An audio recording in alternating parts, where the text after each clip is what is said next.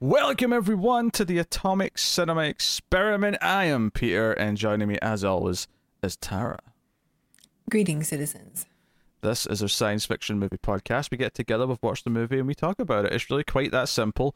Although this one's a little bit different. For the first time ever on this show, I believe we're doing two films together in the one Mhm. episode, and you'll it'll be pretty obvious why when I say what they are. Uh, we're going to be talking about the original 1933 King Kong and the original 1954 Godzilla, and we're going to be talking about these two films. Uh, obviously, we're doing this because there's a Godzilla versus King Kong film coming up uh, in about two months' time. Uh, at least at the time of recording, but the time this goes out, maybe a little bit less than that. And yeah, I mean, we're going to do the new films that are tied to the new, you know, entry coming out. So over the next month or so, you're going to be seeing uh, Godzilla 2014, Kong Skull Island, and Godzilla King of the Monsters. Um, obviously, there's a ton of Godzilla movies. There's a, at least a few Kong movies as well from the history books. We'll get to those at some point later. When there's other stuff coming out, or there's more reasons to do them, we'll go back and do the 70s Kong and all the rest of it. Uh, but obviously, we and had Son of Kong. and Son of Kong. But we only had like you know a couple months notice because they they they just went, hey, this is coming out in March, and they did that in like January. It was like, oh shit, like we can't do twenty nine Godzilla movies in two months, not without killing ourselves. So therefore, we had to pick and choose and make it simpler and do the, do the relevant ones in the originals, and we'll go back to all the other stuff later. Uh, but we thought to spice things up because me and Connor actually talked about the original Godzilla about three or four years ago now. So to spice this up, we thought it'd be interesting to do Godzilla and King Kong together, uh, and we can compare them a little bit at the end, and so on and so on. So that is the plan.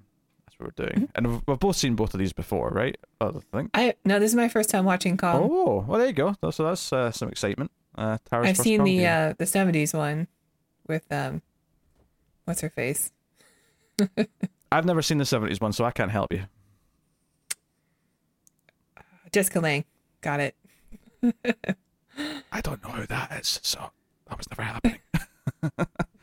uh, so no, um, so when we get to the seventies one, it'll be a first time for me. Uh, uh, I mean, I, I've only seen this. I've seen 2005's King Kong, the Peter Jackson one, and I've seen Kong Skull Island, which we'll be talking about soon. But uh, I've never seen the seventies one. I've never seen Son of Kong or any of the other ones. I have seen G- King Kong versus Godzilla, which is the third Godzilla movie. Uh, and when we get to the Japanese Godzilla movies, we'll, we'll, you know, aside from this original, we'll talk about that then. But uh, yeah, for some reason I've, I've never seen any of the middle Kong films, just the, the, the original and the, the newest ones. But yes, so uh, I mean, we will do like a sort of general spoiler free. We'll give our sort of general feelings on both movies to start off, I think, uh, and sort of g- give general ideas. Uh, in terms of what they are, I mean, if you don't know what King Kong and Godzilla are, King Kong, it's a crazy filmmaker wants to take an actress to Skull Island because he's heard of this legend of a of a beast named Kong, and he wants to capture. And he's known for doing like extreme, you know, dangerous photography out in the wild and getting like shots of tigers and shit and jungles next to actors. Yeah, he's got some fun stories. Uh, so we have that, and then they go there, and of course there's a the the the tribe, the locals all worship Kong, and eventually they want to give this young blonde actress up to Kong as a as a uh what's the word I'm looking for? A bride. A bride? Oh, so sure, yes. I was thinking more of a, a like an offering, like a like when you Mhm. give something to a god, you uh Yeah. yeah so uh yeah and then of course it's you know it becomes a, a monster movie there's there's there's dinosaurs in skull island as well as kong and there's chaos and stuff and uh, i won't spoil too much but i mean if you know anything about kong you probably know it eventually ends in new york city uh with kong Mhm. in the city so uh, you've got that and then alternatively godzilla of course is the giant lizard creature uh, which is an allegory for the nuclear bomb uh, made in japan less than a decade after the nuclear bombs were dropped in Japan, so very culturally relevant. Uh, and again, you got monster movies, much more of a horror film, I would argue, uh, and a sort of grand scale as Godzilla, Mhm. I think. But uh, we'll start with Kong. We'll, we'll go in terms of the, the spoiler free section here. We'll start chronological and we'll look at Kong first. And you'd never seen this, so I'm very curious to ask the question. Tara, what did you think of King Kong? I loved it. I really liked it a lot. it was uh, surprisingly fun. There's some problematic elements to it, but I could see why it was a hit. Like it was super fun to watch, like a really cool adventure. And the island is like full of way more stuff than just Kong, which also made it really fun. And I enjoyed the stop motion of it too. You know, it takes like something crazy like 150 hours to make like one minute of stop motion, and there's a lot of minutes in this. So I bet like the bonus features would be really interesting to watch. Uh, just so ha- I mean, I've got the Blu-ray and the making of, which has got chapters, is like two hours and forty-five minutes long. Uh, I checked. I didn't watch it. I didn't have time, but I checked. I checked. I, I was curious. How long is this? And it was it was that long. Um, yeah, King Kong's an interesting film to talk about because in, in many ways, now I'm sure there was short films. I'm sure there was other tests and stuff done, but it's kind of the, the pioneer in this kind of movie. It's this. It's the let's do some giant monster. Let's do something that's fantastical with big effects, and obviously the effects are very dated by anyone's standards. They're, they're, essentially the first attempt at doing something like this on a, on, on a grand Hollywood scale. But uh, that, that's kind of ultimately how I look feel about the original King Kong. It's, it's it's very important to cinema history. It's important to the types of cinema we like. Not that everything, and I don't just mean monster movies. I think is any kind of science fiction is kind of traced back to just the, the creativeness of going, can we do this? Can we pull off this spectacle of this giant ape and whatever? And I think it has the first scream queen in it because Fay Wray has to scream a lot. She does have to scream a lot. Uh, yes, there's a lot of interesting lines of dialogue about uh, about a woman being on a ship in this, which uh, definitely feels of of its time. Yes. Yeah, I but I have to say I don't love King Kong. I don't like it as much as some other monster movies. I do kind of see it as this prototype that's very important to cinema history, but not necessarily one that I enjoy watching as much as other things. For example, I mean, like we won't talk about the the ending right now, but I, I will say the ending was I thought was really really strong for Kong, um, more so than uh, for Godzilla. Not that we're doing our comparisons right now, but like I really thought the ending was powerful. Um, and I mean, I'm, I'm sure people all know about it, but I didn't know like all the specifics that you get to see. Sure.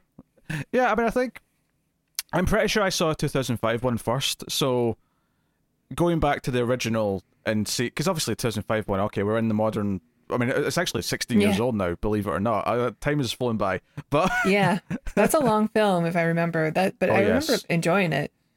Um, especially like the bug scene, I thought was really, really good, really nasty. Yeah, I I remember being kind of lukewarm overall because I felt it was too long and I felt like it dragged, which is kind of my problem with like every Peter Jackson movie I've seen outside of like Braindead.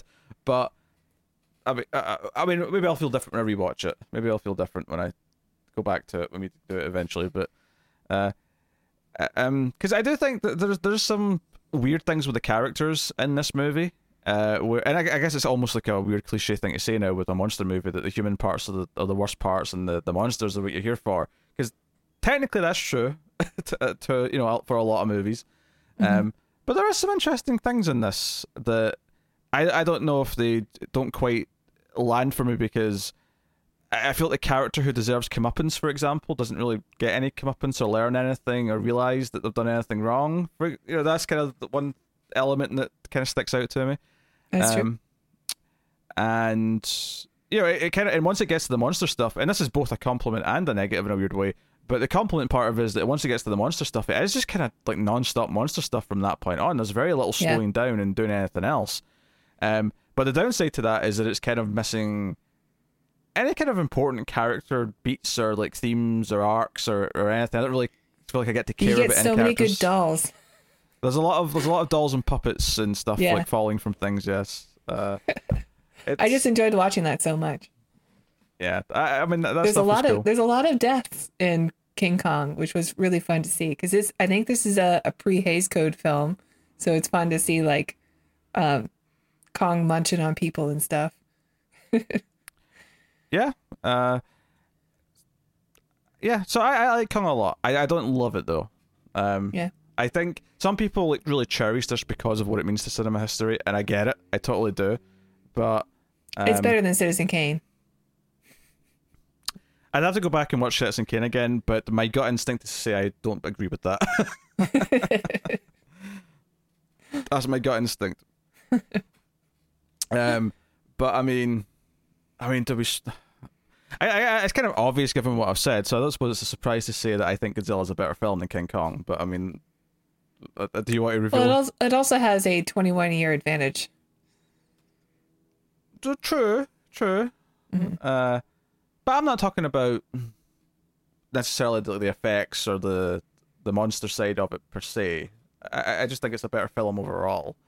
Uh, I mean, do, do you want to reveal which one you prefer? Or if you have a Um, I would say yes, Godzilla is better, but I would say only slightly for me.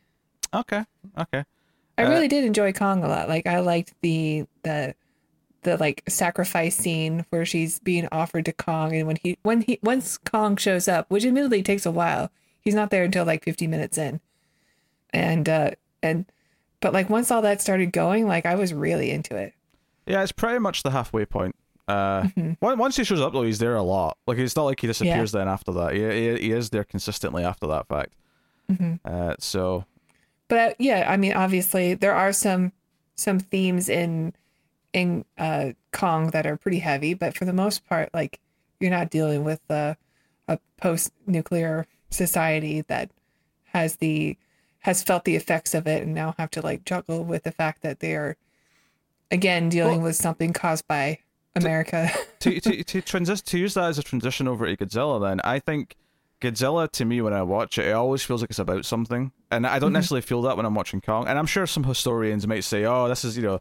In the early 1930s, this is what was going on, and this is what everyone felt. So this is why this is what it was saying about the time period. But when I'm watching Godzilla, everything feels like it's really about something, and I get the message, and I feel the the the, the relevance still today of why this was made in 1954. Um, And I do think there's more heartbreaking moments in, in Godzilla. Uh, unlike a lot of the sequels, which get a bit more just silly and fun and, and goofy and, and whatever, uh, the original Godzilla is a haunting, striking film with some really horrific, like beautiful images of Godzilla in the city. Um, I think there's some wonderful melancholy stuff where it really deals with the tragedy of what's happening. Uh, Well, I think the end of Kong deals with all of that too. Like there's also just the fact of like where where Kong is and like his downfall like is pretty pretty heavy stuff. you can convince me when we're talking about it. I don't, I don't yeah, necessarily feel I the don't same. really want to say too much. yeah, we're not at the endings yet, but yes.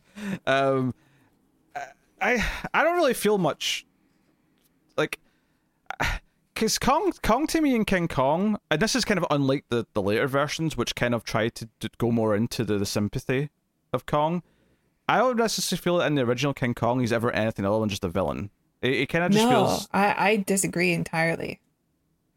Especially in the last Oh. scene, like the the scene plays out where there's no music for a while, and you're just watching him like go through something. Would you stop And then when talking about the final scene? and then when the scene, when like the music kicks in, it's like this somber melancholy. Like, oh, like this is really tragic. What's happening? Anything in the movie, bar the ending, please. and really, like, uh, I really think that that Godzilla, like in the first film, is he is the villain. Like, there's versus Kong, who I think is just. Oh, know, yeah, he, he is. I, I, that was not a comparison between the two films. I, I was not saying that Godzilla is not a villain in his film. Godzilla is absolutely a villain in his film. Yeah. Okay.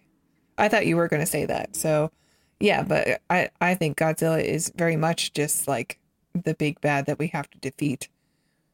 Whereas Kong, I feel sorry for him. So in Godzilla, the, th- the reason why I think it is far more impactful is because ultimately it's all it's all about human error. It's about what humans have done. It's always about what we caused. Um, Godzilla is just a representation for what we did, and all to to the very end. And I think the ending of Godzilla is way more uh, powerful than Kong. Uh, I think we're going to really disagree with that when we start talking about it. Um, I think it is a better visual. I think it has more to say about humanity. It's got more of a message uh, about going forward for the future. It's all these things. Um, G- Godzilla to to me is about something almost unstoppable that was created because of our own arrogance and our own stupidity. Which honestly, watching this in the middle of the pandemic just made some parts of this film even more relevant to me as I was mm-hmm. watching it. There's a moment early on in Godzilla where there's already been some boats that have been sank, there's already been some ships that have went down, there's been a fishing village that's been attacked, and the next target that Godzilla attacks is this like party boat where like people partying and there's like lights all up and they're all singing and dancing and music and they're drinking, and all I could think was you idiots. And I remember thinking this in previous viewings. I'm like, like seven ships have already been attacked off the coast of Japan. Why? Why are you idiots doing this after 2020? Godzilla isn't real. After 2020, I buy these idiots would do this because humanity are a bunch of stupid idiots, and I'm trying really hard not to swear.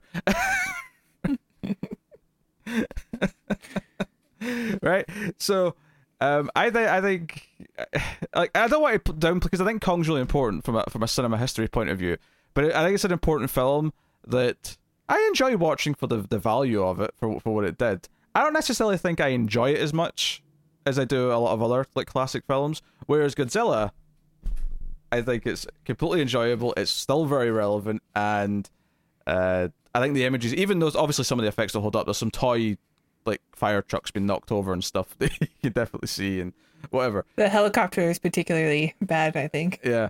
Um, but I, I think the, the images of, of Godzilla in the city and the fire behind him and the going, you know, the, the fire in the water and all that. I think it's so haunting and beautiful at the same time. And I, I, that's something that well, there's some great shots in Kong.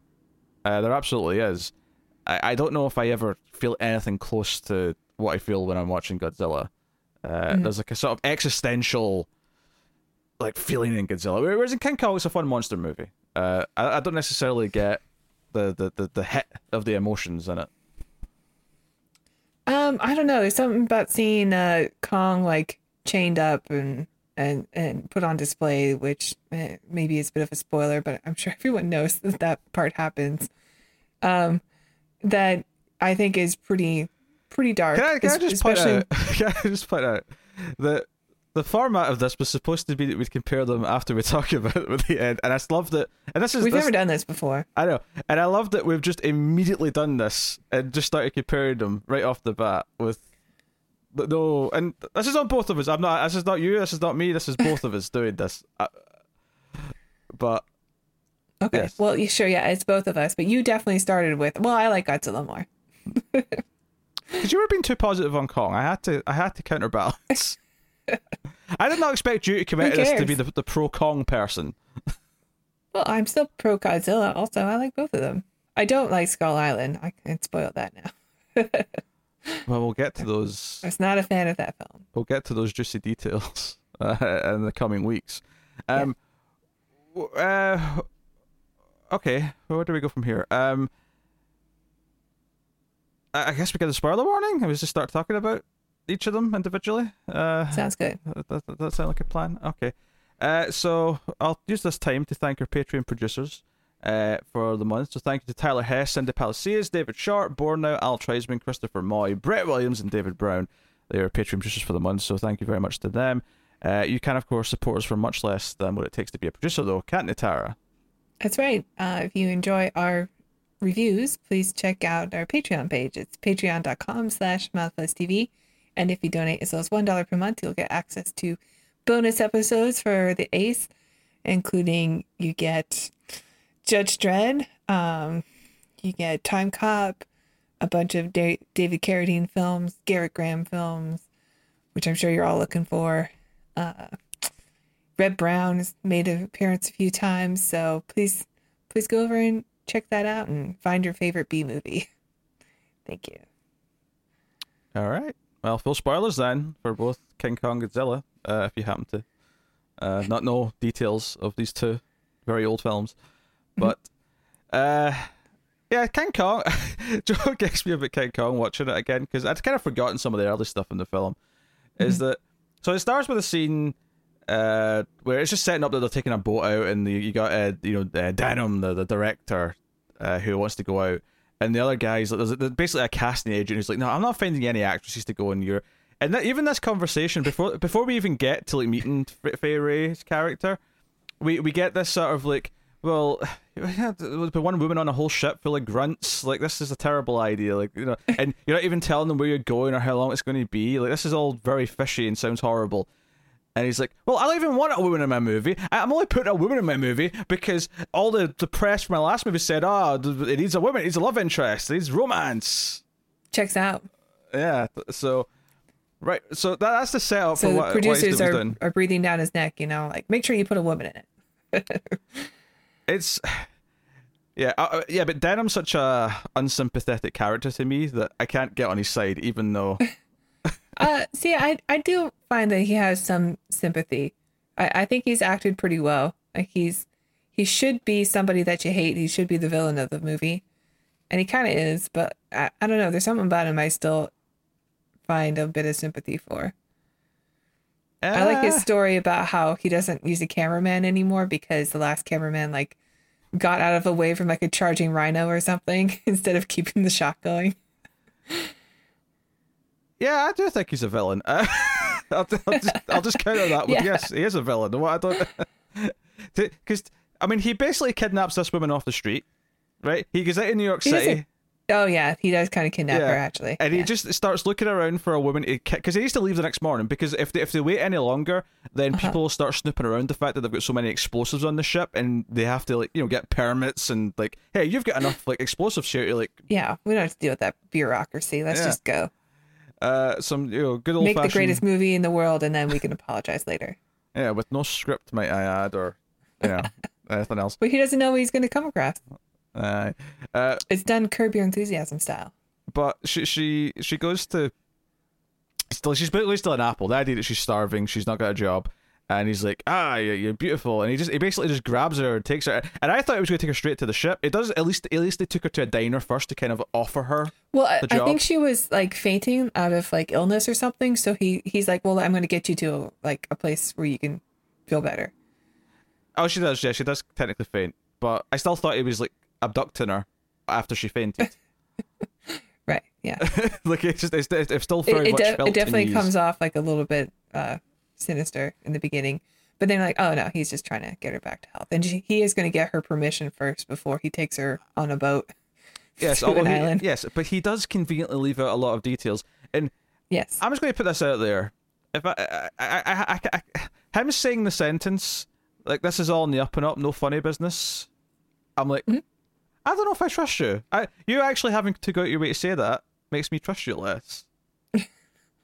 Maybe that's a well, I think because of the circumstances they're in, also, where it's just like, I don't know, you just picked me up off the street and you're offering me money or a role.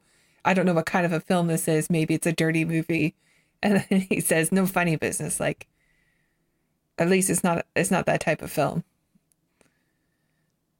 Okay, I, I mean, That's what I, I, got from the scene. Like he was trying to convince her it wasn't that kind of film. I will accept that she is starving and she's desperate, and that's why she's willing to take a risk with this dude. Uh, but that that's basically the only reason why I would accept this because everything else about Well, this is red he's flags. a famous filmmaker, also. Like she knows who he is. Well, she's heard of his name. It isn't to like give her ID. Doesn't know what she doesn't know what it looks like. No, she's taking his word for it, sure, but like that is also there. Like it's like if Steven Spielberg came up to me, like, okay, at least I know who you are. So if you're telling me you're going to put me in a movie, at least there's some credibility there. Yes. But imagine if like Steven Spielberg was this like enigmatic director who made a point of never being photographed and you didn't know what he looked like. So he just this guy just comes up to you goes, I'm Steven Spielberg. I'm gonna put you in my movie. I might still trust him. Yeah. Why? No. That's lead to your death, Tara. I know. Don't be this trusting. Um, but I mean, everything, everything with uh, like, because I, I hate watching old movies where like they'll have the the one woman character faint at everything and scream, and she's just there to fall down. Um, but even the attitude of the characters on the hate ship, that. I do hate that. Yeah, I know. I'm saying like you hate that. Imagine how I feel. Yes, of course. You- you- Feel free, elaborate. yeah, it's not something that I love. It's a it's a trope. but you know, you're watching a movie from 1933, so you kind of have to take the good with the bad. You just you accept that it's there and you move on. We haven't even got to the dialogue on the ship yet with her love interest. Yeah. He's a jerk. I don't like a woman brought on the ship. You're a nuisance. You're all nuisances. To the point Yeah. where later on, when he suddenly confesses his love for her, which comes like out of, you know, almost nowhere. Well, that's what happens when people go out to sea. Yeah. Um, he turns to her and says, "You know, I think I love you," and her response is, "But you hate women." You're not woman. response. And he says, "You're not woman. I'm like, I don't even know what this is trying to say at this point. These two are mad. Madness. Well, they're Um, both attractive, so that's all that matters. in Hollywood standards. Um, yeah. So, I guess what I'm trying to say here is that the characters are not the reason to like this movie. I don't think I like most of the characters. Yeah, the characters are fine. I would say less than fine for the most part. Uh, and I, I think the They're other thing, 1933 fine. the other thing going against it, I think a little bit for me is that the whole like you know the natives who like worship uh, Kong, all that stuff. I hate any TV episode that deals with like oh like this you know X culture has like a, a, myth and that's like the premise of the episode where they have a spirit or a beast or a ghost. Uh, and a lot of TV shows it tends to be Native Americans, but it can be a number of different things. Um, I tend to hate those tropes, and this is far from the worst of it. And there's a couple of dodgy lines of dialogue uh, from, from characters again of its time. He's gonna take that. Yeah, is. there's there's a guy from China on the boat that's a little bit like okay, his dialogue is written a bit strange, but Oh, I, I wasn't even talking about. I was just talking about how some of the white characters refer to these these the, the tribe. Uh, there's a The couple of dodgy lines. Yeah. yeah. Um, but even just inherently, I, I never I don't like this trope. I've never really been fond of this trope. Uh, you know, like white civilization goes to oh the spooky tribe who have some myth something mystical. I've never been fond of that trope, and I mean not just because of the the problematic side of it, where there is a bit of you know, especially in this time period where I like, you know, uh, this was kind of just a the default thing to do almost. Um, but I've just never been a fan of it. So inherently, there's a portion Still of not as racist as uh, Gone with the Wind, which came out slightly later. oh sure, but there's just this, this portion of the film that I've just never been super into. And I think what's so funny about the modern movie is that in order to have Kong sort of be around to have things like fights with Godzilla and be part of a shared universe, they have to actually not do the story of King Kong because the story of King Kong, at least I, mean, I don't know, I've not seen the seventies one, admittedly, but at least both this and the two thousand five one end the same way. They they both ultimately try to do the same same story mm-hmm. where Kong tragically dies eventually at the end because, as you know, Beauty killed the Beast, mm-hmm. which they say in this movie. Well, they don't say that specific line, but they refer to Beauty and the Beast a lot in this movie. They, it's Yeah. brought up quite a bit, quite a bit. I like the the comparison more of like uh so like on the ship they have a little monkey that they like is a pet and they play around with. And I like the idea of a giant ape using a human as the humans do with the baby monkey on board the ship. So it's a little bit of a role re- reversal that we get there that's unexpected. So we don't really know why Kong likes blonde girls. But he, I mean, it's not like a a beauty attraction thing. It's just like it's a plaything that he wants to have. Yeah, well, I mean, this tribe's been apparently giving them women for ever. Like this is just Yeah. a, a, a constant thing they do is they they give him sacrifices. Um, and what exactly does he do with these women? I don't know. Is that, I mean, the, the, the whole blonde thing is just that he's never seen a blonde woman. I think because Yeah. even the tribe's like, wait, there's, there's this golden goddess. We've never seen a blonde woman before.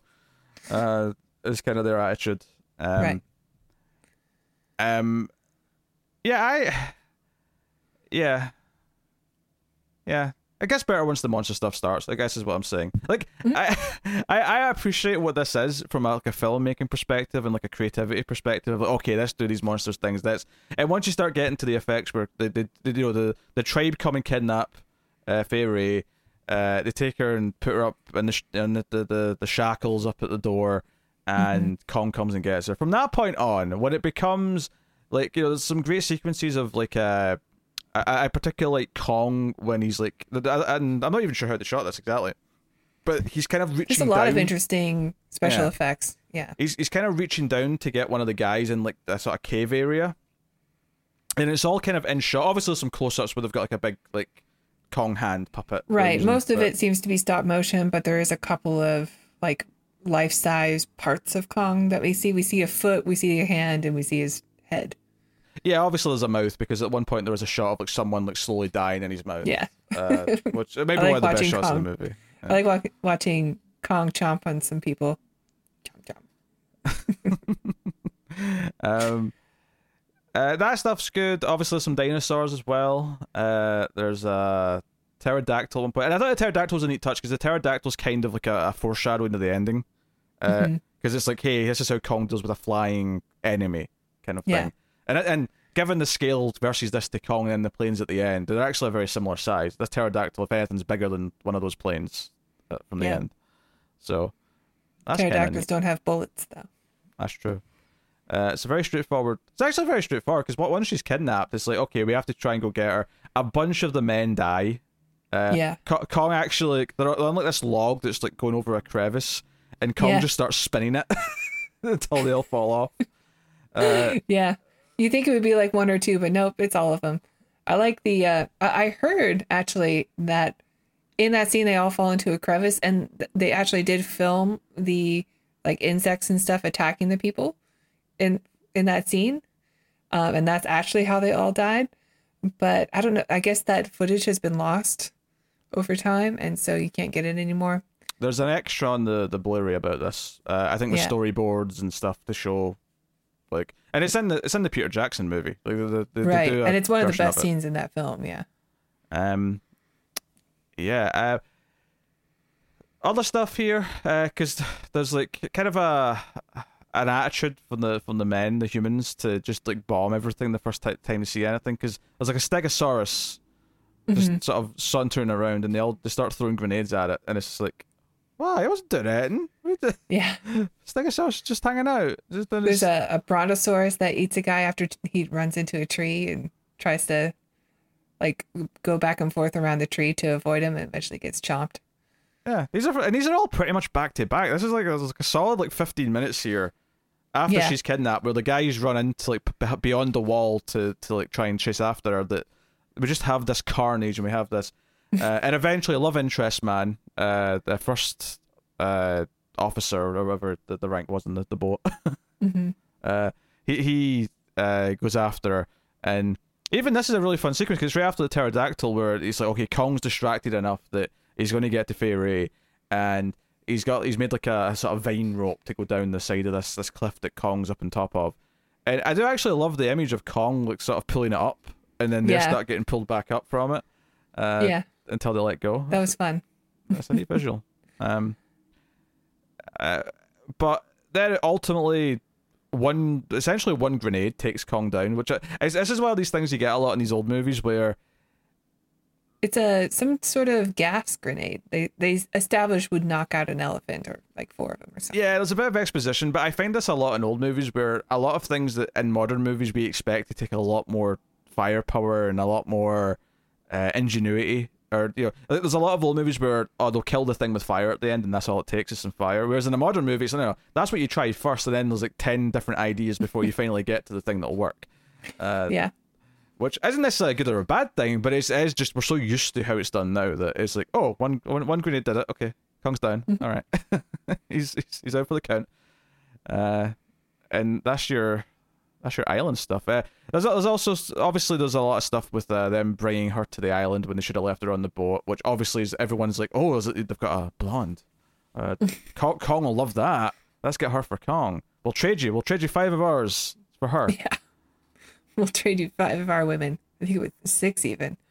Um, yeah, and I think the the T Rex scene is really good too when because Kong like you see Kong like holding a doll basically, and then sets her on the tree and she turns into Fay Wray. I really like I really like the the transitions that they do. There's yeah, And, some um, stuff later on where she, even she herself is stop motion because they put the arms filling Yeah. around. Yeah, yeah, it's fun to watch, and um, yeah, and you could see the T Rex like approaching her while Kong is trying to fight off some other people, and you're like, oh no, she's gonna get eaten, but of course Kong saves the day. Yeah. It's amazing that that's the one that I glossed over. Actually, I'm glad you brought Yeah. that up. People would have hated me for not bringing up the T Rex scene. it's a really good scene. It's really fun, and of course Kong like defeats the the T Rex the same way he always does by breaking the jaw. It's brutal. I mean, you say it always does, but this would have been the first time. This is the this is the where that The, started. the way I know he, Yeah. yeah.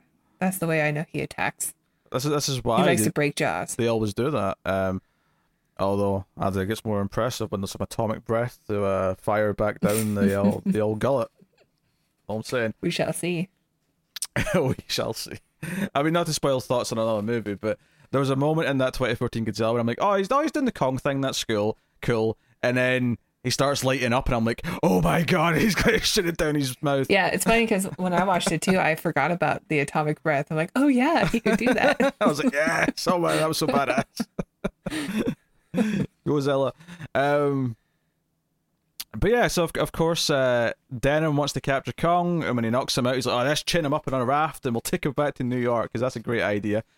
Um, and there's no come up. You know, so I, I, am not a fan of Lost World, Jurassic Park, right? It's, it's just a, and neither were you, for that matter, right? We, we were not positive on it. It's a no, well, I mean, there's some good scenes in it, if not great scenes, but for the most part, it's not a very good film. Yes, but what's the one thing that I'm going to compare to King Kong here, and bizarrely say that Lost World, because obviously Lost World has kind of a similar back chunk where t- the T Rex is brought to the the city, right? It's brought to San Diego. Yeah. Uh, but the one thing that that movie gets right that Kong doesn't do is that the bad guy who brought him here out of his hubris and stupid showmanship gets mm-hmm. his comeuppance. He gets eaten, and it's quite a brutal scene to be honest. it's yes, very villainous. It uh, but you're written for his death, and you're like, yes. And at no point does Denham in this movie ever even realize he's done anything wrong. No one ever blames him for what happens. No one ever says anything to him that he, it's his fault that he decided to chain up. Uh, which I mean, even that on its own, the fact that he's caging this this beast and saying, "Oh, you belong to us now," is just a piece of you know entertainment, and you're not right. free. That's obviously problematic on its own uh, and villainous.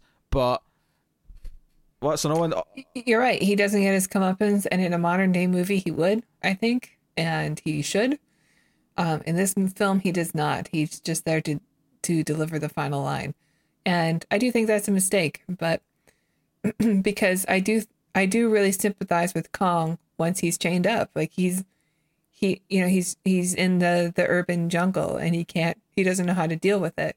And you know he he does the things that are familiar with him. He grabs his comfort girl and takes her you know to the to the highest peak that he can find for safety. I think and, that's because uh, no, I, I, agree that there's some sympathy for him. I, I, guess. I mean, I was maybe a bit brash when I said there wasn't because obviously he is chained up and like this is mm-hmm. villainous what's happening to him. I think the reason why I still see him as villainous though is once he's out in the city, once he's broken free, is he literally at one point pulls a random woman out of her apartment. She's asleep, and he yeah. just pulls her out of her apartment, looks at her and goes, "Oh, this isn't mine," and just goes whoop and throws her. Yep. and she just falls to her death. And I love I the love scene. that scene actually. Yeah, yeah. it's a great scene. but as far as making me sympathetic towards King Kong, not so much. well, he shouldn't be there. But like he's he's doing what he, what he knows, and like nobody when you watch Shark Week and you watch like these people who have these stories about surviving a shark attack, they never blame the shark. Oh, oh, oh of course, of course. You know. Okay, let me let me clarify something here. King Kong, and admittedly, maybe that's not true in this original film as much, right? But King Kong to me has always been more intelligent than that, and that's mm-hmm. why I expect him to have some kind of simple moral compass. Nothing too extreme, but some sort of simple, not acting out of. Cruelty. I mean, he does have some. Like he does save Fay Wray before oh, he dies. Has one plaything, yes, but not yes. not anyone else. Well, he doesn't take like he doesn't he doesn't grab her and let her fall too. Like he he sets her safely on top of the tower before he can't hold on anymore. That's true, but I mean, I, I don't see that as sympathetic as much as he cares about the one person he's obsessed with, and everyone else is just fodder to be killed. Like, like I say, he just throws the other women away, and like she falls to her death. You know, he he intentionally like basically destroys like train tracks of yeah. an oncoming train, uh, and then that train just sort of crashes and. Well, he shouldn't be there. You know, he's in this this this world he doesn't understand, and everyone's yelling at him or screaming at him or trying to attack him, and it's just he's being defensive. Do you think the movie needs a character that kind of like feels sympathetic towards him to try and actually kind of give some of these ideas a bit more spotlight? Yeah. I think if Fay Fay Wray's character does. Like that would be more powerful. Yes. Instead, she's and just I think the, the modern, the, the, more modern yeah. Kongs do do that. Yeah. Well, yeah, that's something definitely added in with the modern versions because it's, it's, I think it's one of the other reasons why I, I feel it's lacking here.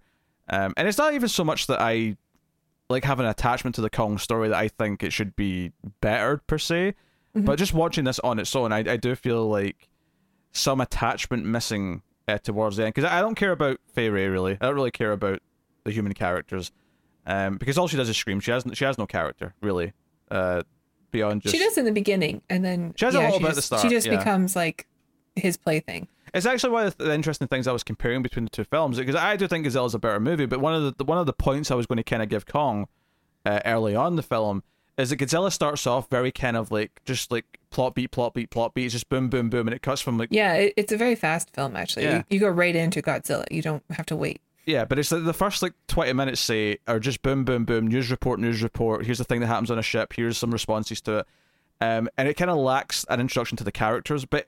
Good. Luckily, Godzilla does slow down and does let you get to know the the, the, the core trio that we kind of do care about a bit more by the end. Um, I think Kong has the opposite problem where it starts off a bit slower, which I think is a good thing, and lets you get to know Fay character. It gets you let to know, uh, even though he's kind of an asshole by modern standards, or love interest man, and it does get get, get get a sense of who the characters are.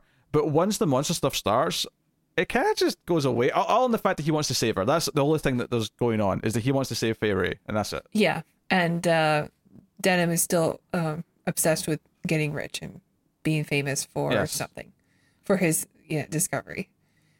but there's there's not really much of like an arc, I guess, uh, for anyone. I would say. Yeah, Um, so I agree with that. You know, the really the the part that makes me sympathetic is when after Kong has gone climbed up the Empire State Building and he's surrounded by helicopters and they're shooting at him. And I really noticed that there was a lack of music here. Like it was just mm-hmm. like just Kong being bombarded with bullets and looking at himself and seeing that he's bleeding and and like getting more and more scared. And because there's no music there, like I really felt the impact of this is really sad what I'm watching. And you know, when he does eventually fall and the music kicks in and it's really it's it's really like melancholy. Like it's really it's not like a triumphant song. I think at least the composer knew what kind of a scene it was supposed to be because he probably felt it too. And um, when he falls, it's not like a graceful fall. Like he hits the tower a couple times on the way down too. Oh Like, yeah, no, the, the the fall is good. The fall itself is. Re- I mean, honestly, the whole scene at the top of the Empire State Building is good. yeah, Um, I I have no faults with that. Um, the, like I say, the the monster stuff itself is really good. The the only thing that I'd say it's lacking is my my more modern understanding of Kong is that I'm supposed to be a bit more sympathetic because he's a bit more intelligent and has a bit more of a moral compass, and he's not just, uh, you know, because I, I think when we get to Kong Skull Island, it obviously didn't do the exact plot of the original Kong, but I think the one thing they tried to give him is this idea that he, you know, it's not just that he's in love with Brie Larson, and that's why he wants to save her. He's a bit more, ah, like you know, she, she's well, he, he's he's protecting all of the creatures on the Yes. on the island. yeah. So so they, they, they do the thing, and Godzilla's kind of done the same thing as well, where he started off uh, representing something monstrous and villainous. But then, of course, he's popular. So by the time we start introducing more monsters, it's like, no, now he's our defender. He's the one saving us from all these worst things. Um, which is kind of problematic when you think about what he represented in the first place. That- Right. but I mean, I don't think that's the point of the sequels of Godzilla. I think it's just no, no. We've got a No, fun character with what he is, so Yeah. so it's fine. But um, yeah. Uh, I mean, the ending's good. Um, uh, I, with the exception of the final uh, little line, I think I I don't like the "it was beauty that killed the beast" moment because I don't actually think the film earns that moment at all. Yeah, I guess they were trying to say like it was the the pretty girl that was his one weakness or something, but um, but it really was the uh, like the airplanes and stuff that kill them. So Well, no, I think it'd be fine if, uh, because I mean, I mean, he does put her down, right? But like, would he really have like, like won against the planes if he didn't like try to protect her as well? It didn't seem like that in the scene. They did a poor job because I think that's the. If I'm going to critique the effects, which is a, obviously a, almost a, a pointless thing to do with a 1933, the dawn of you know special effects as we consider them. Yeah, a lot uh, of things had to be invented in order to make this film. But if I am going to critique a little bit, and I, I, I just mean this a little bit, just from a modern perspective, is that it's not always like I, I'd say the Kong because the primitive nature of the effects. They can only do so much with his body language. They can't do subtle things in the same way that he obviously he can do with better effects and modern techniques. So it, it does have to kind of rely on a bit more over the top things and I think some stuff isn't necessarily communicated as clearly. Like I think when he gets shot, they have him like check his bullet wound like four times just to make it really clear to us that he's been shot because the way they're doing the special effects don't allow for like pro- you know a proper gunshot moment where you can really see the splatter and you know blah blah blah. Uh, right. So so there's some crutches and This I think isn't Andy know. Circus playing Kong. I mean that'd be good. Well, good news then. He plays Kong in the Peter Jackson movie. Was it? Yeah, Oh, I didn't actually know that. Um, Andy Serkis. that's funny because obviously he went on to do the apes movies and much smaller apes, obviously, but Yep. uh, but he has experience. yeah, he had experience. He did, he did he did Kong already.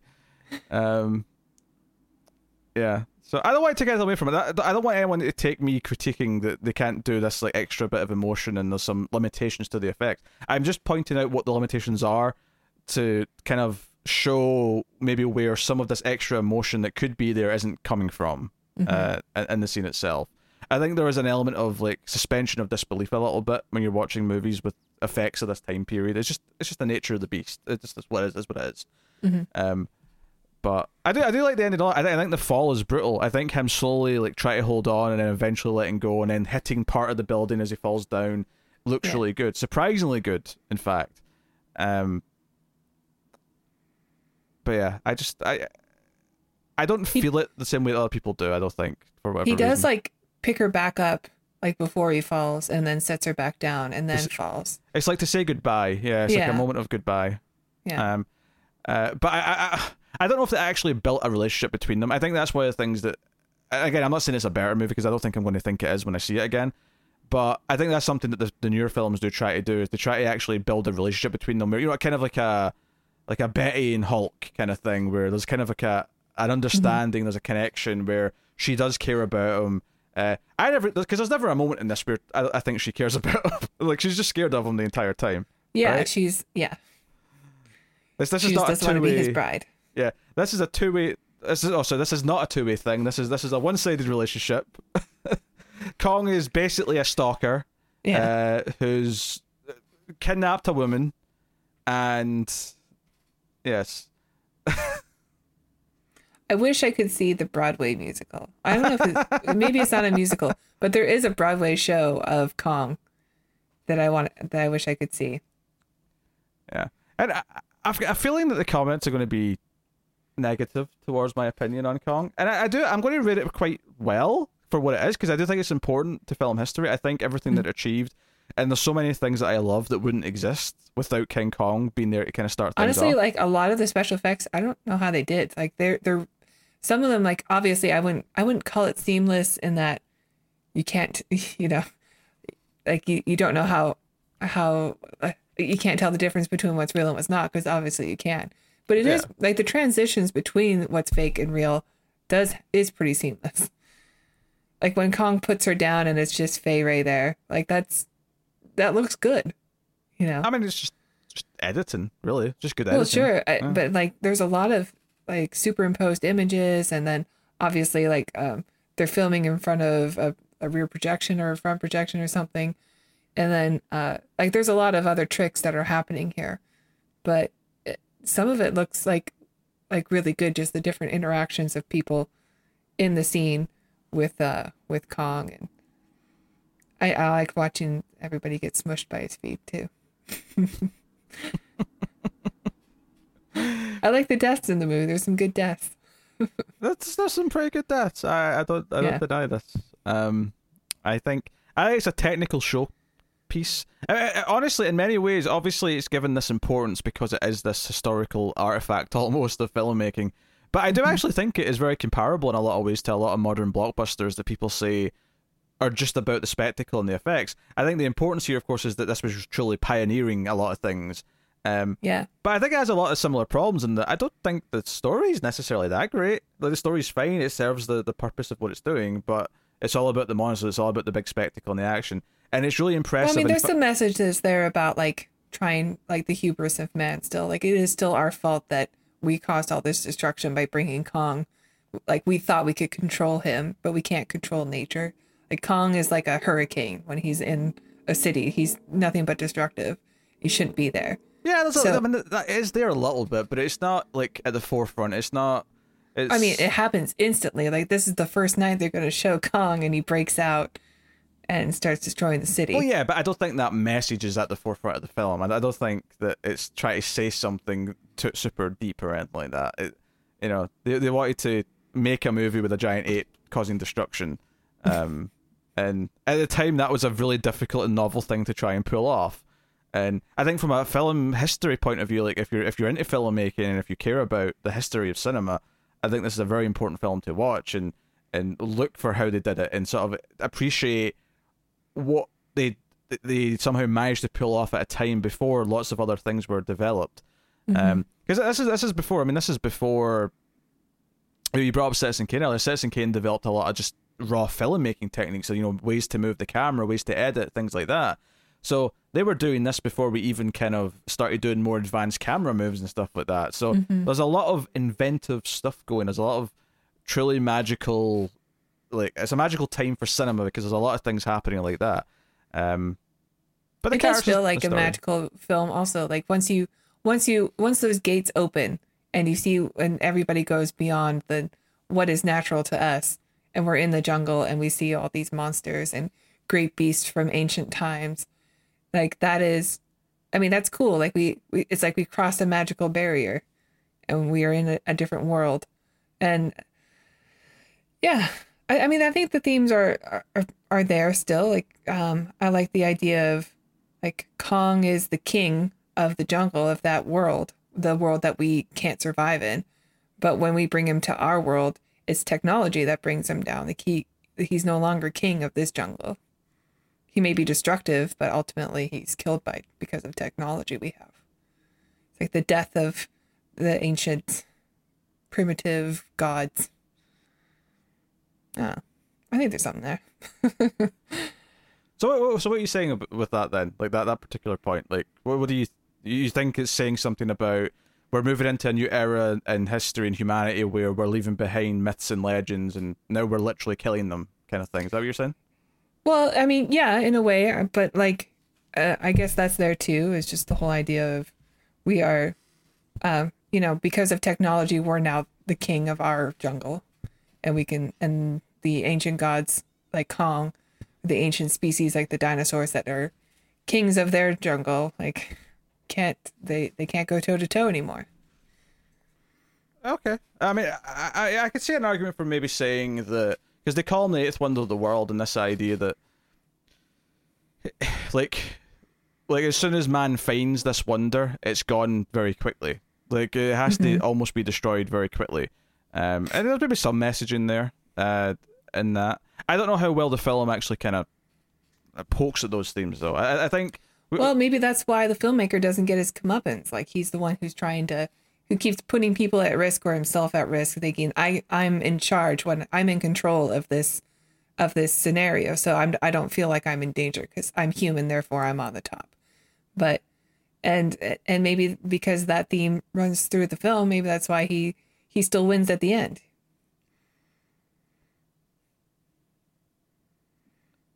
Yeah. uh, I mean, sure. I, I, it's almost like a hubris thing here, where and I, I, it feels weird saying that because the directors are actually uncredited, bizarrely, which is a really weird thing. But it's really funny to me the idea that the director's like, okay, the director is not culpable for anything. The director's in the right the whole time. We're going to make a movie about a great director who just who's uh, in control and is never. He takes down the monster on his own. He's not held accountable for anything after the fact. like just a little bit. It is of- odd that the directors are uncredited.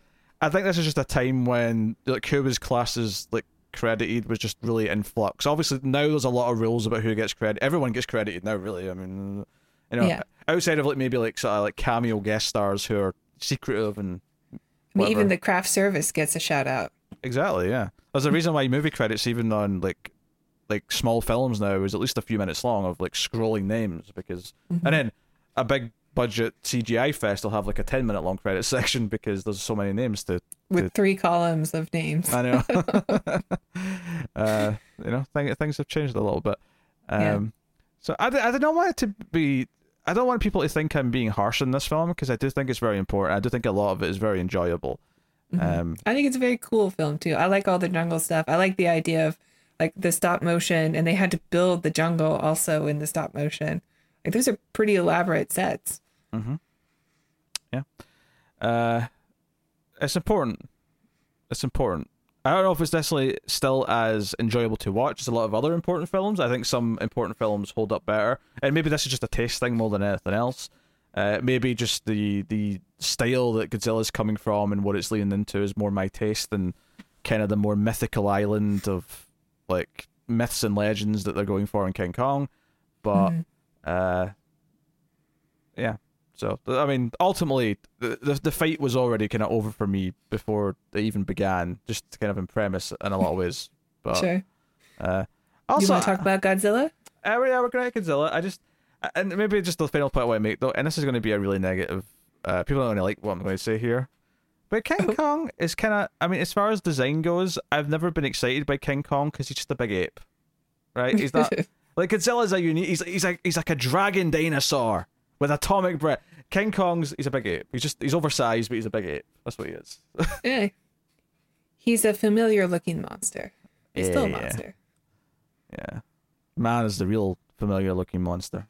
It's true in both our films. Let's move over to Godzilla. Let's move over to Godzilla. Talk about that then in depth, uh, plot wise. So, yeah, right away, this movie starts with like ships going, and we don't see it. I think one of the things I liked about this and watching it again, and I've seen this a number of times now, is how it really teases the, the terror of Godzilla without seeing him for a while. Uh, you know, because there's some really horrifying moments, and the, the one that stuck out to me the most actually. So after a couple of boats have went down, so two boats go down, and they say they've sent out a rescue boat or a fishing boat's rescuing some survivors, but then they find out like quite quickly that the the, the fishing boat that rescued some people then went down as well, and it's like oh Yeah. blah blah. And then eventually we see an attack on an island, like a fishing island, and this is where it kind of really does the pr- proper horror movie thing where you don't really see Godzilla. You can actually see like the side of his leg at one point if you're looking really closely, if you know what you're looking for. But there's a great moment where it's just a shot in a house that they've got on like a soundstage and they're, sh- they're shaking the whole house and there's like things falling around and um, it cuts outside to like someone in the rain just screaming as they're watching this house being torn apart. And it's actually like horrific. It feels like a genuine terrifying scene. And I'm like, damn, this is atmosphere. This is mood. this is all these things. Um, Yeah, I mean, it, it goes right into it. Like you don't. I mean, you get to see Godzilla pretty quickly. I'd say. I mean, I know you you only see like parts of him, but it's not like you're waiting around for Godzilla to like be a, a, awoken. You know, he no, he no. uh yeah he's he's always there. He's always part of the main story. It's not you don't have to go find him. I mean, it does take a while, I guess, for him to show up or to see his head over that hill. But um, Yeah, it's like 25, 30 minutes into it. yeah, It's, it's, Kong takes fifty minutes. Yeah. Uh, and, and obviously, there's a, like I said, there's a lot of the aftermath of what Godzilla's doing. You see his footprint, you see, you know, all sorts of things uh, on the build up to him. And we get our, our, our characters introduced. We have Dr. Uh, Yamane. Uh, Takashi Shimura plays him, who I've seen in a bunch of Kurosawa films. He's in Ikiru, for example. Uh, He's got a great face. Yeah. So he's there. Uh, you have the couple of Ogata and Emiko. Um, but Emiko, like everyone just assumed she was going to marry this other guy, the scientist named Serizawa. Like Isn't I her patched brother? it. No, no. She st- says at one point that, that she treats him like a, or she's always thought of him as an older brother. Uh, oh, okay. But it's I thought they were brothers. no, it because it, it, it was kind of like um because because the, the scene before that, like the, the other guy at the newspaper says, oh, that they expect her to marry this dude, um, and part of the plot for the characters is that she's supposed to tell and break the news to Serizawa that she's intending on marrying uh Ogata, the other dude. So, uh, Oh, I thought it was just like a, a family thing. no, Like she doesn't want to tell him because he's, I don't know, not liked in the family or like that she's just, he doesn't want her to get married anyway because it's her sister. but I guess it's wrong. no, no, no. Uh, more, more I've seen love, this movie a few times. I haven't picked up on that. more more of a love triangle thing. Um, Okay. but it's what what once so it introduces those characters right, and it introduces uh, various things, and then there's a couple more attacks. I kind of loved so they go out to the, this island and they see the the Godzilla over the head, right, and it's an interesting first like appearance of him, and we get this explanation where uh, Doctor Yamane says that okay, this is probably a, a- he theorizes this is a two million year old species. Uh, that is sort of like a bridge between like a, a water creature and a terrestrial creature. Because in his footprints there are trilobites. Hmm. Like living trilobites. They've been gone for a long time. Yes, and he theorizes that, and I I say theorizes, he kind of proves as well. He gives enough evidence to suggest that he's right, which is that uh, H bomb testing, which the US was doing uh, in areas near Japan, which is kind of what this is largely uh, about. Uh, you know, aside from just the, the aftermath of the actual, you know, Hiroshima and Nagasaki, is that this awoke and this is like destroyed wherever Godzilla was deep in the water, and that's why he's up, up now to to. But then, of course, they reveal that he's radiated and that something's happened. Whatever this creature is, that clearly the radiation is is affecting him as well. Uh, hence why he's got atomic breath later. Um, and I think that obviously the later films, I think like play with this, uh, like like the creation of Godzilla and exact is he just like an old kind of dinosaur that's been affected by things or or whatever. Um, and, and I do love like as far as like for, for doing the sequels and for doing the modern movies, I, I'm all right with mythical. He's a protector of Earth or whatever. Um, But for the context of this film on its own, and I think you sh- when you watch the original Godzilla, you have to view it as a finished work on its own that is not connected to anything else. It's just a movie with a message and it's doing its own thing. Um, this all sounds fine. this is all solid stuff. Uh, but it's the filmmaking that gets me because when it gets to the first attack on Tokyo, because there's two. The first one, what I love about it, it's after Emiko goes to see Serizawa and he takes her into the basement and shows her his uh what he's discovered, right? And we don't get to see it at this point, but she's kind of horrified. Uh, she she's not quite Fay Wray levels, but she does scream out in like like terror at what she sees Help me. and she leaves, but she doesn't actually tell him about her her impending marriage. Uh, but when she goes back to the house where she lives with her dad and her like you know husband to be is there as well, uh, is there as well, and I love how tranquil this moment is because she sits down with a drink. Uh, Ogata's sitting reading a book. Her father is just sitting looking at something, and then there's the other guy's there, and they're all just sitting and it's in perfect quiet. And then all of a sudden the siren starts going off. Um, this is one of these little things where I don't think I necessarily appreciate it on a first viewing as much, but watching it again, like just realizing the first time that he properly attacks a city, we're we're given this just like this is just a normal family moment. Everyone's quiet, just doing their own thing.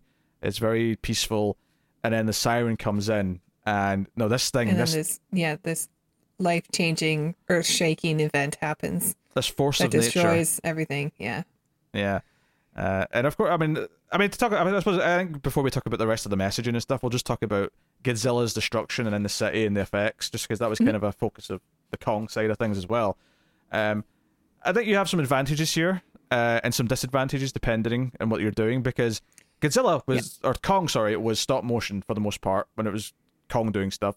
Godzilla, on the other hand, is a guy in a suit uh, with miniature cities and stuff. Uh, so they both offer something different. Uh, they both have drawbacks and advantages, I think, uh, in terms of what they're doing. The eyes don't blink. Bummer. Yeah, eyes don't blink. Um, I do think the black and white really helps here, though. Um, Definitely. I think the thing that helps the most, I'm sure you're going to bring it up, is that Godzilla has really great music. I mean, Oh, Kong's so music is pretty good too, but Godzilla has like this really big, ominous song. it- Like it- you, he shows up, you're like, this is dangerous. there's several great tracks in, in Godzilla. Um, Mm-hmm. Yeah, that, that main bit, the dan, dan, dan, dan, dan. Yeah. But, but that, You see, that sounds that sounds like yeah. a horror film. And then you also have the da-na-nan, da-na-nan, da-na-nan, da-na-nan. Um, and the bit I always forget, but I also love that's plays a couple of times later on is there's like a there's like a melancholy theme that's also kind of heroic. And we'll get to that where that plays, but I think that's also very good. But I think the visuals are caught. It's, uh, they're- sorry, Godzilla. I keep mixing them it's really easy to swap them. But when Godzilla's in the city, so the first time he just like stomps on a train, he, he uh, wrecks some stuff, but he doesn't do he doesn't do too much the first time. It's the second time uh, where the the instinct of the of the military is to build an electrified barbed wire Yeah. fence. I Uh, love this scene. I, I love. Uh, I mean, I would almost suggest that building a wall was something that someone stole from this, but he's not cultured enough to watch the Japanese Godzilla, so I'm not going to suggest it. Uh, but they try and electrocute him, and Godzilla just walks through it, and then that's when he uses atomic breath Yeah, he's just time. angry now. Yeah, he's just pissed. So he goes th- he goes through Tokyo, just wrecking the place, And so I think the visual that sticks with me more than anything is when he's walking past the bridge and it's just the wall of flames behind him. It's just mm-hmm. stunning. I think I still think Godzilla has that's really good because of his back, with the, with the the sort of the, the ridges and the fins and whatever. Is that he has a good silhouette. Like Godzilla's yeah. silhouette is well, it's iconic. I mean, there's really the only word for it. Yeah, yeah. No, I, I, I agree. I love the design of, of Godzilla. I think the only thing that is a disadvantage is that, you know, his eyes are like big and they're just there. They don't blink, which can look a little goofy, but because of the way it's shot, it's, it's shot so well. And the black and white does help. And the, I think the music, especially. Also, uh, just to do another comparison here to Kong, um, Godzilla sounds better. He's got a cooler sound. He's got like this thing that really does feel big. I guess it's done with like a, a, a glove covered in resin over like a a bass, a string bass, which is, is able to get that really bellowing, deep, big sound. Um, whereas Kong is like a mixture of different big cats that are roaring, which is still like good, but um, there's something unnatural about about Godzilla, and it does sound big, like bigger. yeah, you've, you've got like because you've got like a normal roar part of it, but then the ending of his roar is very yeah, distinct. it's like like there's like a a reverence that comes through there. I, that's the wrong word, but you know what I'm talking. Reverberation. Yeah, that's there. Like it's something big, you know.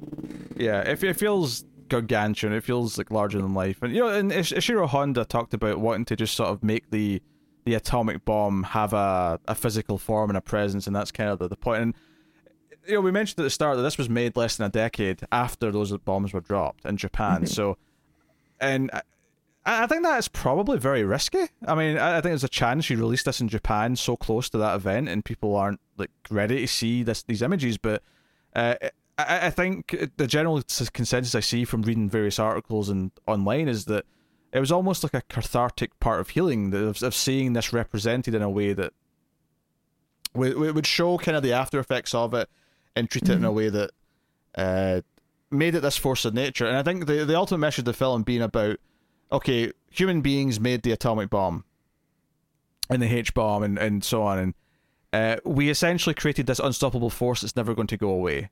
Uh, now it just exists. And that's kind of the importance of uh, Dr. Serizawa's character, who creates this new uh, like oxygen destroyer bomb, where, um, and I, I think watching the film again, like his his story in this, where he doesn't want to let it be used, and he because he, he's told Emiko about it, but he, he makes a promise never to tell anyone. And it's only after the proper like the, the the the second rampage, the one where he's going through Tokyo and just decimates everything. And I love the scenes afterwards where the, the melancholy music plays, where we're seeing the, the the makeshift hospitals. We see children crying over their dead parents as they're being carried mm-hmm. away. Uh, we see like kids being tested for radiation and, and, and stuff like that. Um, and it is properly horrific. And like the sequels don't really do this because once you start getting to oh, there's like fairies who attract Mothra, and then there's like you know a giant three-headed thing that Godzilla's fighting. We're all rooting for Godzilla. You don't do this in those movies. You, you this is a this is purely just in the yeah. The, Godzilla is the monster. Yeah. Um, uh, or man is the monster. maybe more to the point. but you're right. No, Godzilla is a monster. He's a force of he's a force of nature to be reckoned well, he, with. Yeah, he, he's he's not the good guy in this. No, but I, I, I think the the key thing in this still it's not. It represents something, but it's not really about him himself. And I think because the ending of Serizawa's story is that he okay he agrees to use the oxygen destroyer to maybe kill Godzilla. Okay, if this is the only thing that can kill Godzilla, uh, I'll let you use it. But he burns everything, all of his notes, everything that lets anyone else know mm-hmm. how to make it, and he intentionally, and I think he always intended to do this. I don't think this is a choice he makes in the spur of the moment. I think no. He, I mean, he brings it up himself that he would have yeah. to kill himself. He goes down the deep sea diving suit, and Ogata goes down with him, but Ogata goes back up, and he stays down there. He cuts the line. He stays down there and commits suicide so that no one can ever. Because essentially, the idea being that he realizes he's made the next stage. He's he's went past the H bomb. He's made the next thing, and he's not willing to add that to the the arsenal. He doesn't want to be Oppenheimer. Yeah. Uh, so he makes this kind of like sacrificial choice that this can't exist. There has to be a line where this stops, and I, I think that's why I, what I like about the ending of. A, I, I love the images of them going down the suits, the music that's playing, uh, them seeing Kong wake up because Kong's asleep in the water and he gets up. Godzilla. Sorry, Godzilla. Yes, thank you. Uh, and all of this is beautiful. I think all of this is just wonderful imagery. And then the end of the movie, though, it's it's Doctor Yamain on the boat after this has all happened, and they're not cheering because they beat Godzilla. This is not a victory. This is not a this is not the end of a Hollywood movie where they've beat the monster and everyone's like, "Hurrah, freedom!" and shit. Yeah. This is no. The reason why this happened is still going on. Like we're not done. Like this, th- we've not actually f- solved the real problem, and I think that's kind of what gives it a, just that extra bit of a punch at the end. It's like No, his his character is very sympathetic. Um, he is. I don't understand why he why he made the bomb in the first place, but I think maybe it was just more accidental. Like I, I was the- doing that's the- research and I came across this, but because he calls it a discovery. So I think the vibe I got was that he wasn't trying to make a weapon. He was just, you know, because Yeah. he said he was studying oxygen and all the things he could do with it, and that's this is he kind of stumbled into this. okay. Uh, which is very believable because a lot of things were stumbled in. Like a lot of stuff that we use were accidentally invented Yeah. or created. Like time travel in in Primer. That's a the best example you could have given. uh, yeah, because I, I, I think that's the other thing. Doctor Yamain, he's actually really upset when the army's first response to it, this is like they just want to kill him. Like that's the first Yamain. thought is just to kill I think Godzilla. it's Yamani, but that's okay. Yamane? Oh, sorry. I apologize. My my Japanese dialect isn't uh it's okay. isn't up to snuff. But you know, but he's upset. He's like, all they, all they want to do is kill him. Like when we could we could learn so much about uh, radiation, we could learn so much about how he survived this. We we could like, improve like how we can survive this sort of thing from this. You see, I mean, even after the destruction that Godzilla has caused in Tokyo, like he's still there's a scene where you know he's depressed and in his like study, not eating with his family, and they're asking why, and the daughter says, "Well, he's a zoologist and he doesn't want to see Godzilla killed. Like, why not study him? Like, why not?" Why not see how he's resistant to radiation? Because we all know that we're vulnerable to that here. So after our tragedy, but Yeah, and there's references to that. There's references. uh, One of the characters flat out says that they barely escaped Nagasaki. Uh, yeah.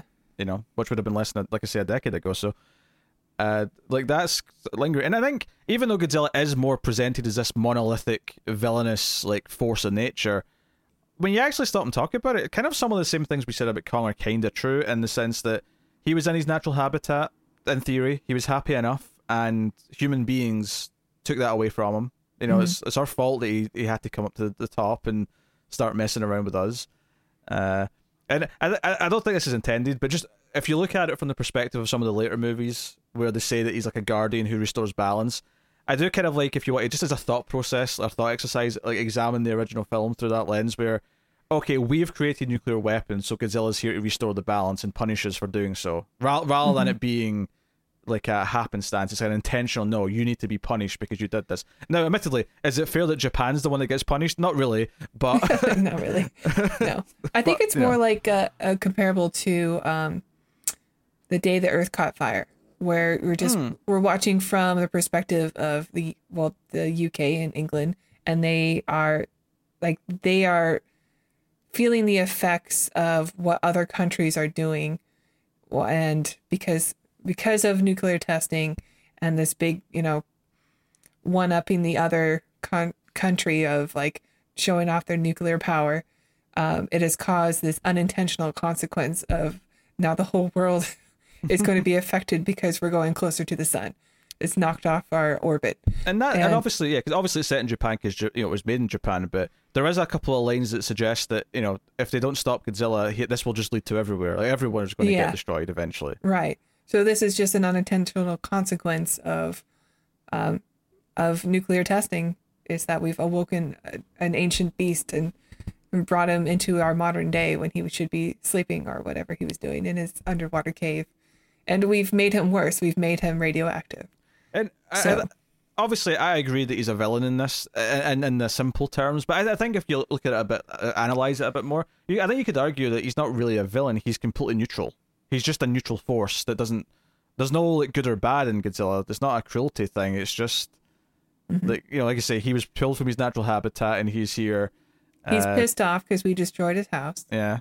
and now he's here and he's a superpower and we keep electrocuting him or shooting him or you know trying to trying to destroy him and each time it just makes him more Yeah, mad so do he you get- keeps destroying more do you get the impression that the reason why that second time in Tokyo was so bad is because they try to kill him with the electric fence and stuff? Do you think he intentionally? Did you get the feeling that he acts Yeah. out after that? Yeah, Yeah, yeah. Because he definitely does way more destruction. he does. Yeah, he's all like, okay, you know what? You pissed me off now, so it's time to go Yeah. stomping. You know, stompy stomp stomp. Um, yeah, I, I like so- something about Godzilla speaks to me just so much more because I, I think everything that it's talking about still kind of resonates. Um, and like I say, there's uh, elements of it, not not big ones, but there's some little elements of like, hey, in this pandemic world, I'm even seeing other little things that maybe I'd never considered before that are, are sticking sticking out to me, and how we react, and how no one really, you know, because that, that speech he gives at the end where he says, okay, we've we've solved this symptom, but the this nuclear testing is still going on. That's still a problem. And if you're talking about the pandemic, it's like okay, so you're trying to solve the spread of it, but no one like, you know, like, and I'm not saying there's no vaccines. I'm saying that more could have been done at the start per se to to stop it from getting this out of hand in the first place. In theory, um, but you know, human beings being what we are, uh, some people just have to party, and some people just have to, so on and so on. you know, Yeah. um, and that literally happens in Godzilla. not, a, not us, though, because we don't get invited to them. Just a couple of nerds. Not I- that I would go. but, but we're heroes for, that. That's not, you know, we, we are we are heroes. I mean, you're even vegan. Like you, you, you are saving the planet one meal at a time. Thank you. I, I save it every few meals at a time. I, I don't, not everyone. Yeah, I understand. Do my best. Do my best. Um, I actually, I, I think the other thing here that I like, and I, I'm saying this almost in reference to the second Godzilla film, which really goes into a love triangle, and it's really tedious. I, I don't like Godzilla Raids Again that much, um, but I think the love triangle in this one is is kind of neat in that it sets up a little bit of context for these characters just to give them a bit of personality, and it never actually tries to drain drama out of it. Like it never becomes about that. It's just like in the background. Well, because so when Ogata goes to Serizawa to ask him to use the oxygen destroyer, and it's this really awkward scene because of what he's asking. But there's also this underlying, this is the new boyfriend saying, asking this. So there's a bit of a subtext to it. Uh, so when he gives him like his blessing, like before he dies, he's like, "I wish you two a happy life together." You know, before he kills himself.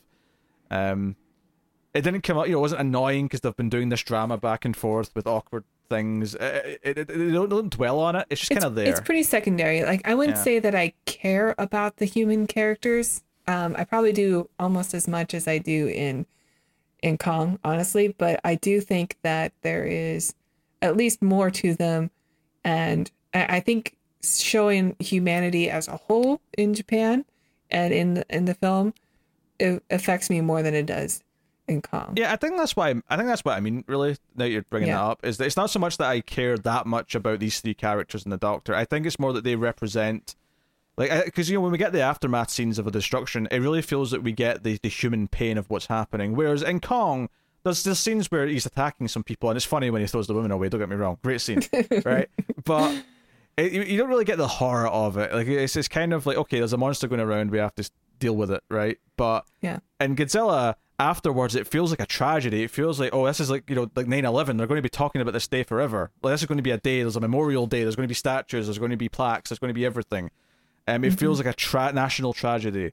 Uh, and it's just a, a different focus, of course, than what they're doing. But I, I think it speaks to me a little bit more because I feel it in, in Godzilla. So um, the sadness of the whole thing really speaks to me. I think treating treating like a monster coming to the city and causing chaos and treating that like it is like a, a tragedy because it's not like I mean this is a it's not like other monster movies do that that much. Like I, I don't think uh like uh, take you know the American Godzilla films. Like I mean maybe the 2014 one is a little bit. We're, we're going to be watching that soon, so we'll examine that closely when we watch it. But I mean it's not like the Roland Emmerich one treats it like a tragedy or anything. That's just a big silly dumb movie. No, but it also came out like before 9/11. True. I think I think 9/11 does change the way we view disaster movies in Hollywood. Are you suggesting that maybe two atomic bombs landed in Japan and maybe changed how Japan looked at certain things for a while? Well, yeah, totally. Yeah, Clearly. I, I, I would I would agree with that. but I'm saying the. Roland Emmerich one is not going to have the same, yeah, the same kind of focus there. because I, I know you loved that one, Tara, so I thought I'd bring it up. How dare you? Stroke Yeah. off. Uh, you, look, saying stroke off is great to anyone who watches Babylon 5. They'll get that joke. Everyone else is going to hear that and be like, what? Right? it's such a bizarre insult. Oh, it's hilarious in Babylon 5, though. That's Even great. though I don't think it's supposed to be. It's great. Enjoy our reviews that we do every week. We're almost done with season one, and you can catch it on HBO Max now, the TV show itself. So Yeah. join us and watch along. And tell your friends. yes, and tell your friends.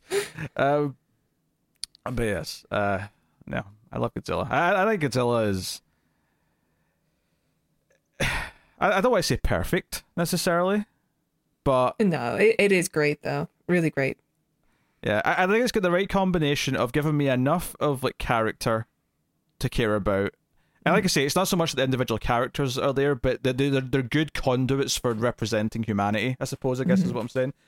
Um, which is a tricky thing to pull off because I think there's a lot of like other films where I think some so film, someone's trying to defend some crappy action movie. They'll be like, "Well, the characters are just like blank slates to represent the, the people." Nah, you're you're pulling out of your ass. Uh, I think it works here though, and then I think the the Godzilla stuff is great. The visually, it's stunning. The music's wonderful. I think the message is strong from start to finish. It's even more poignant at the end. Uh, and it ends on a dour note. The final note of music, as it says, the end is a sad piece of music. It's not, "Hey, we beat Godzilla, Yeah. everyone, yay!" Do you remember the first time you saw Godzilla? This version? Uh, yeah, I, I would have been probably just at the end of high school kind of age range. I, I, Were, I, I, were you surprised that Godzilla turns into a skeleton and dies at the end? Knowing that there's like 800 sequels? When the uh, the the hydrogen, oh, sorry, the oxygen uh, destroyer goes off in the water? Yes. Yeah. Um. Uh, I, I guess a little bit because I, I remember I I, bought, I imported a, a Criterion box set that had uh the first like eight Godzilla movies in it on DVD. That was how I watched these for the first time, the first batch anyway. Um. Yeah, I never watched the American cut. It's it's on the Blu-ray. It was on the DVD I had. I've never found myself wanting to see the, the Americanized cut where they inserted. I wouldn't mind the, watching it just to. Just cu- yeah, know. curiosity. Yeah, because basically, if you don't know, there's a version called Godzilla King of the Monsters, which came out in 1956, I think it was, two years later, where they shot like scenes of like an American reporter who's trying to get the story about Godzilla as it's happening. So there's Mm-hmm. these like Eng- uh, English inserts of all these scenes of this guy. Uh, and I've never watched it, so I, I don't, I can't really describe it any more than that. But I understand that's what it, they've done to it. Yeah, I'm curious. Yeah, I would. I wouldn't mind seeing it just to see how that plays out. yeah. My blob of a cat up there. yes. Uh, Godzilla's got his, no shame. he's had his dinner and he's he's he's going to lie up there. Yes. yeah. Come on, I mean, Gus. Suck it in a little. I mean, maybe when we, maybe when we do one of the sequels or something, we can watch the King of the Monsters cut just for like a, a brief opinion on what it's like. Or I might check it out. I don't know. Uh, Mm. but no, Godzilla's wonderful. So, um, yeah. So I I don't want to downplay King Kong too much, right? But when I'm when I'm getting to comparing them, I see Godzilla as this really important film that still holds up that I think is hauntingly beautiful to this day, Mm-hmm. and then King Kong I think is a really important part of film history, but I don't necessarily actually get as much out of it or enjoy it as much. Uh, I think I think there's a, a clear divide for me between the two. One is important but very dated to me, and the other one is like still just as important and as great as it probably was the day it came out. Mm. Uh, so, I guess with that said, and you can give a final statement too as, uh, when I ask you this. Uh, what are you rating both films? Okay. King Kong versus Godzilla, round one. Ding, ding. Um, I do like Godzilla more. Um, I do think it's a overall better film, but I was surprised at how much I did really enjoy uh, King Kong, and I do think there's some there's some um, really heavy moments in the film that that got to me, and uh, and I do I found it like just a fascinating watch, just knowing the year it came out and the limited like knowledge they had of special effects, and so they basically had to invent special effects in order to make the movie. Um, that I think just yeah, as a piece of cinema history, it is just as fascinating to watch. There are some problematic elements to the film, you know, there is some racist and some sexist elements that I wish could be avoided, but they're there. Um, but I think still overall, I, I do think it's a really fun watch. Um, I like that uh, that land of the lost style going into this jungle where these um, ancient creatures exist. It is still pretty fun. Um, so I'm going to rate it a bit high. I'm I'm going to give it a nine. I do, I, I I think it's I do think it's great, um, and I I really enjoyed it. Uh, Godzilla, I know I like. I know I love. Um, I've watched it before, and it is really great. Um, all the themes are are definitely there, and they are a bit stronger, if not much more strong. Um, but again, I don't think it's perfect, but I, I think it's pretty close. So that one I'm going to give a 9.5. Okay. Heavy hitters. Yeah. Yeah. Uh, so I am going to go a little bit lower on Kong. I'm going to go. I'm going to give King Kong a very solid eight out of ten. Like I, I think it's an important film, and I think there's a lot of merit in watching it, and a lot to get out of it. Um, but it's essentially just the world's first B movie in a lot of ways. mm-hmm. uh, in a lot of, a lot of ways. Whereas I don't think Godzilla. There's nothing about Godzilla to me that feels B movie. Godzilla to me feels like a, uh, an important story that has has a message, and it's really funny to me that Shiro Honda, who directed the film, went on to do a lot of the sequels because it's the sequels are just goofy fun by comparison. Yeah. You know, the, but clearly he was he, clearly he was up for having fun. It's just like he wanted to do a serious film, and then he went on to do some silly things, which he, he is it is it kind of like the uh, the Night of the Living Dead, where the first one is like really saying something, and then the sequels are all just let's just watch zombies eat each other or eat people. Uh, Dawn of the Dead is even better than Night of the Living Dead, so I take umbrage with that comment. What? You... I don't. I've never seen them. So I don't know. Dawn, Dawn's a ten. Tara. Dawn's a ten. It's on my list. Maybe Night... Halloween. I mean, Days. I, I mean, some people love Stand Up for Day. I think Days is easily the weakest of the three, but Night and Dawn are both master. They're both like classics that you have to see. They're masterpieces. Okay. Oh, okay. Okay. Oh my god! I, thought, I, I just, thought... I just, I know the themes in the first yeah. one, and I just assumed the sequels were all schlock. Oh no, no, no! Uh, so the first one uh, obviously has its own things, but the second one is about uh, commercialization. It's, it's, it's like, I mean, compared to Zack Snyder's version, it's, it, oh come on, it's night and day. No, no pun intended. No pun intended. Uh, oh, anyway, I cut you off. Yeah. Oh, Dawn's wonderful. Uh, of Dead. I recommend Dawn of the Dead, everyone. Oh, yes. Uh, so, 8 out of 10 for Kong. Uh, Godzilla is special. It's a masterpiece, and it only gets stronger every time I watch it. Uh, 10 out of 10. Boom. Boom. There you go. There it is. Um, and I think that is that the first time I've given something a ten that you didn't also give a ten? Because I feel like you've given a couple of tens where I only went like a nine or something like that. But that may be the first time that I've given a ten that you've rated some the other thing lower. Uh, I think you gave Terminator Two a ten. Oh, maybe I did not. Okay, all right. That's one. That's one. Uh, I assume you give that like a nine point five though. I did. Yeah. Okay. all right, I can live with that. Uh, so there you go. Uh, so hopefully, talking about the two movies, uh, I'll, I'll, admit the opening uh, kind of divulged into just comparing them immediately because it was almost impossible not to. Hey, this that's what this was for, right? Yeah, Godzilla I, versus Kong, Kong versus Godzilla. In my head, that went at the end, but whatever. I mean, it's what you know. we go with the flow. It's fine. Uh, so that is uh that is Godzilla and it's King Kong. Uh, so the plan is not the next week's episode is not this. Next week's episode is actually a new film coming out on Netflix, a Korean film, which Tara is clearly not looking forward to. Uh, the audio people didn't get. The trailer the was bad. Face is pulled. Uh, we're lo- looking at Space Sweepers next week, which is a new Netflix film that's out on February fifth. Uh, so you can watch it when it hits on Netflix. Uh, so yes, so we're doing that. But then uh, over the next month, we will be doing Kong Skull Island, we'll be doing Godzilla King of the Monsters, and then of course when it hits, we'll be doing the new Godzilla versus King Kong. Mm-hmm. And that stupid ape is going down. That's all I'm saying. Maybe we should get Matt on the show for that one. Matt will be very opinionated uh, on this, e- even though the tra- I mean the trailer makes it pretty clear that there's going to be a bit of a twist that is, I think, quite obvious. But I won't say anything else.